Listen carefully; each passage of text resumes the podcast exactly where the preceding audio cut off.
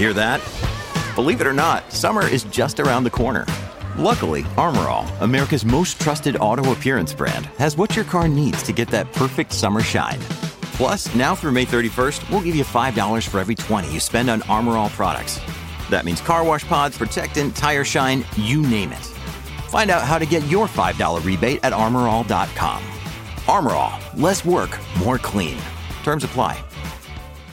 Hey there, my name's Michael Lamonato, and this is preview day at the 2023 Mexico City Grand Prix on Pit Pass F1.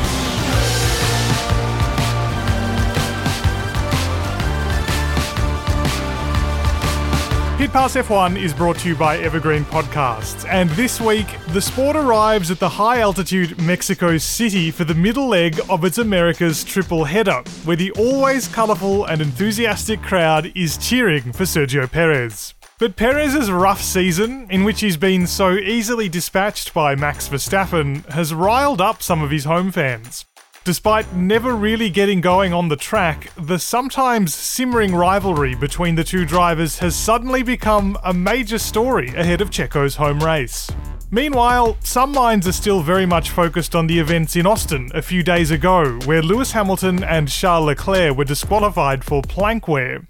There's speculation many more cars will run illegally low but evaded inspection, leading some to question whether the rules are still fit for purpose in this area. To wrap up the day from the Mexico City paddock, including the latest on McLaren's bid for third in the championship and the rookies set for practice outings this weekend, let's hear now from your hosts. It's Chris Medland.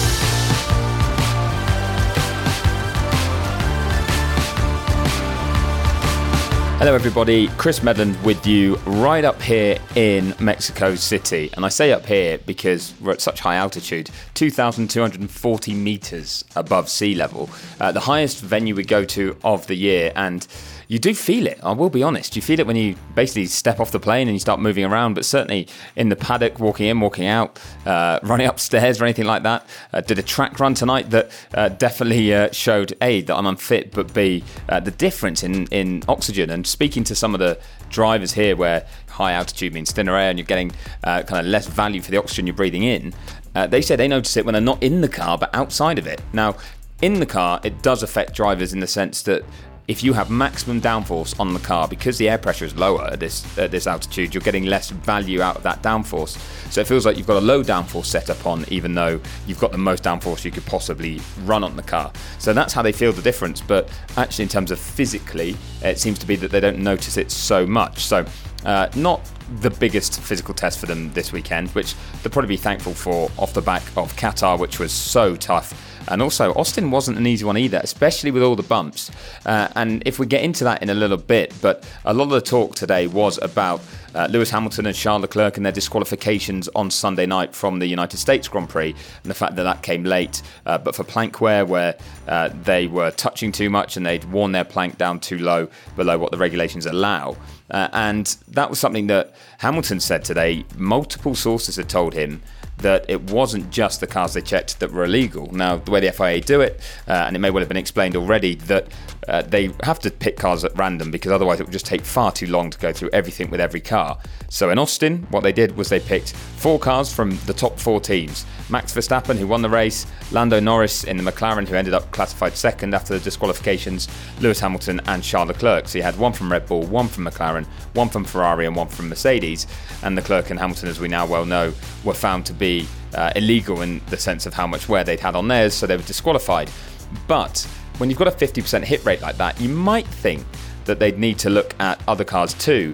But no, that's just not the way it works. It's not part of the regulations. And again, time constraints are part of the uh, argument as such. Now, Gunter Steiner said uh, he doesn't think it's a problem if the FIA suddenly say, we want another 30 minutes because we're going to check every car for this issue, seeing as it seems to have happened to multiple.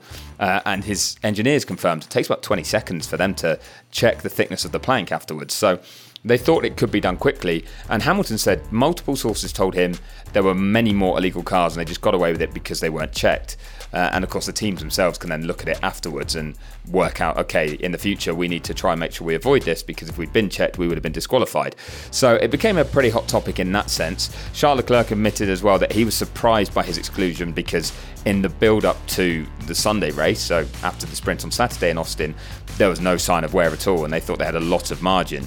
So Ferrari's focus, though, was on understanding why they'd been caught out when it didn't look like they thought they would be, uh, why they'd had these issues. So he said they're still in the analysis phase.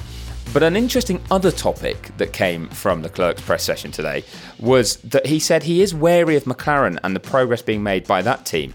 As I mentioned, Lando Norris promoted to second in Austin. The gap's still over 80 points, so it's it's a big gap to try and close over four races. But the rate McLaren has been scoring, it certainly isn't completely out of the question that they might actually be able to get close to Ferrari with a couple of big weekends. So it'll be really interesting to see on Friday how those two teams go here because the altitude does affect how cars perform.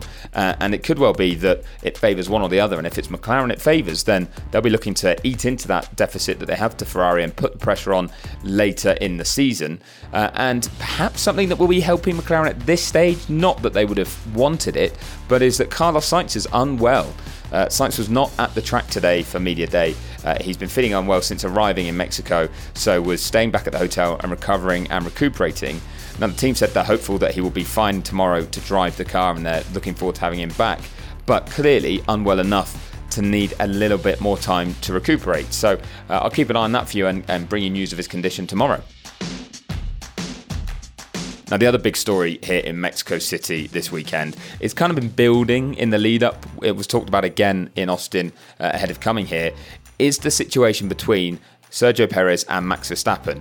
And more pointedly, the rivalry between them that's been kind of created as a media narrative here in Mexico because at times Checo has been made to look like the bad guy or has come in for criticism from Helmut Marko particularly and he's another person that's been in, in the crosshairs of the local media and they feel it's unfair. Uh, the way Verstappen has sometimes had priority within Red Bull, they feel is not uh, a fair way of treating Perez. So when Perez's struggles have been accentuated in recent races, it's really not gone down well locally and it's meant that there's actually some increased security around many of the Red Bull team actually this weekend. Uh, Verstappen has some extra bodyguards with him.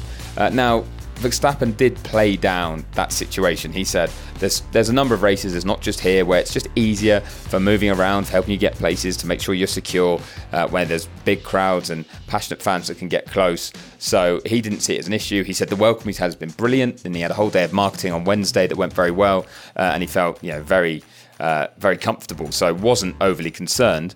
But it did need addressing in the same way that Sergio Perez wanted to say to all of the fans, really, the differences between on the track and off the track. And he said, Yes, we're rivals on the track, just like I'm rivals with Fernando Alonso on the track, or Lando Norris, or anyone I might be racing. But as soon as we stop racing, we're not rivals anymore. We're just athletes that are doing our jobs, and there's no rivalry that extends beyond what we're doing when we're racing. So he kind of said, We've got to leave it on the track and that is actually part of an ongoing new uh, campaign that was launched here in Mexico for for this weekend, but it will continue, I think, with Formula One looking to uh, push this narrative of they call it race-spect, so the word race pect instead of respect, but um. But it is uh, it's a good initiative actually because it's to say look, our battles are on track, but we keep it on track and we keep it respectful when they're racing each other on the track, but support your own drivers. But then, as soon as the visors are, are opened and the helmets come off, you know that's it. That that's where that battle ends. So uh, it was a, a topic that both were asked about, and Max played it down. Checo also just tried to make sure that he kind of had the fans on side, and he mentioned that it was more a media narrative that they're trying to build it up. But it has lead, led to a lot of interest here, and I think there's a bit of a concern that Verstappen might come in for quite a lot of stick uh, and and the venting of frustrations from the local fan base, who are massively passionate and create always an awesome atmosphere here. Uh, it's certainly another highlight of the season coming from Austin, which uh, a number of the paddock love to go to, uh, and the huge crowd we have there. We get another massive one here uh, at the circuit, the Autodromo Hermanos Rodriguez, and I'm apologising for butchering the name of the circuit, but uh, it's a really atmospheric venue and really cool one to have Formula One cars racing around. We don't always get the best and most exciting races from it, but the rest of the weekend and everything that's going on around it uh, is is always a real highlight. So hopefully plenty of positive things to focus on moving forward, but there's a chance that we might see a little bit of hostility between Verstappen and some of Red Bull. Now, it's not just the race that we have to focus on this weekend. In fact, FP1 is going to be very interesting tomorrow. So make sure you tune back in for tomorrow's podcast to find out how a number of rookies got on. Because as part of the regulations, every team has to run a rookie driver on at least two occasions during a season for an FP1 session. And the way it works is each race driver has to give up one session each, so you can't replace the same driver twice. Uh, and we've got five different replacements coming up uh, in FP1 this weekend. Fred Vesti will make his debut for Mercedes, uh, so that'll be the first outing for the Danish driver who's racing in Formula 2. Uh, in fact, all of these guys are racing in Formula 2, so it shows they're on the right pathway because Jack Doohan's going to have another outing for Alpine, and he did that here last year, so it's not so new to him. Theo Pourchaire as well uh, has had a bit of FP1 uh, testing before, and he's going to be back in the Alfa Romeo. Then there's Isack Hadjar getting his first outing for Alpha Tauri. He's a Red Bull young driver, not had the best season in Formula 2, uh, but his team's not been all that competitive either. So, a really good opportunity for him to show what he can do in Formula 1 machinery. And then, perhaps the most interesting one from my perspective was Ollie Bearman, who is a young British driver. And I'm not just saying I'm being biased as a Brit, but actually because Bearman, as 18, he, only turned 18 this year, uh, rookie in Formula 2, he's had a really good season, multiple wins, racing for Prema. Uh, he's not in the title fight, but he's had some real standout highlights where he's been up there at the sharp end. And he's part of the Ferrari Driver Academy, so highly rated by those at Maranello. He's already driven the 2021 car during some testing at Fiorano, and that was to prepare for this outing with Haas. So he's going to have two outings at the end of this season, and the first one's here in Mexico. And there's now an opening for a reserve driver at Haas because Pietro Fittipaldi is going to be racing in IndyCar full time next year. Now, Haas want to keep Fittipaldi around and involved, and they think with the schedules that they know, there will be a number of races he can still come and be the reserve driver. And, and Gunther Steiner said today that Fittipaldi is part of the family, but they will need to look at others for reserve options, and they're talking to Ferrari about that. So if Bearman can have a good run here in Mexico and a clean FP1 session, then he could put himself in that frame. It won't do him any harm, uh, certainly. And Steiner said he's actually given him a warning that is, you can't actually prove anything good here. You can only do something bad. And in that sense, he said, if you have the perfect FP1 session and you do everything right and everything brilliantly and it's incredible performance, no one will remember it in a few weeks' time or in a few years' time. But if you crash or do something silly in your first FP1 session ever, your first time in an F1 car during an F1 weekend, you'll carry that for the rest of your career. So do not do anything stupid. And Bearman has taken that on board and says, yeah, there's I can only lose in a sense, and I just need to get out there and uh, enjoy it. That's the main thing he's going to try and do. But that will be the case for all of them, and in that sense, I'm sure all the drivers will be trying to prove something that that they're worthy of a place on the grid, but they'll also be trying to avoid any incidents. So uh, I'll be back tomorrow to let you know how they all get on.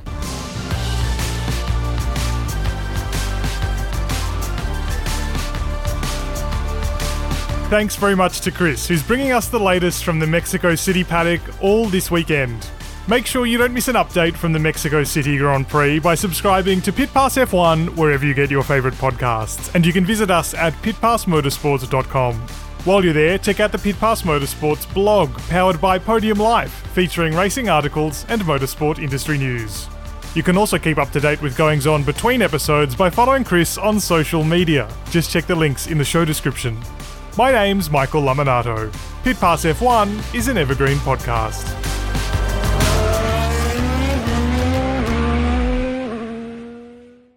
Lucky Land Casino asking people what's the weirdest place you've gotten lucky? Lucky? In line at the deli, I guess? Aha, in my dentist's office. More than once, actually. Do I have to say? Yes, you do. In the car before my kids' PTA meeting. Really? Yes. Excuse me, what's the weirdest place you've gotten lucky? I never win and tell. Well, there you have it. You can get lucky anywhere playing at LuckyLandSlots.com. Play for free right now. Are you feeling lucky? No purchase necessary. Void where prohibited by law. 18 plus. Terms and conditions apply. See website for details.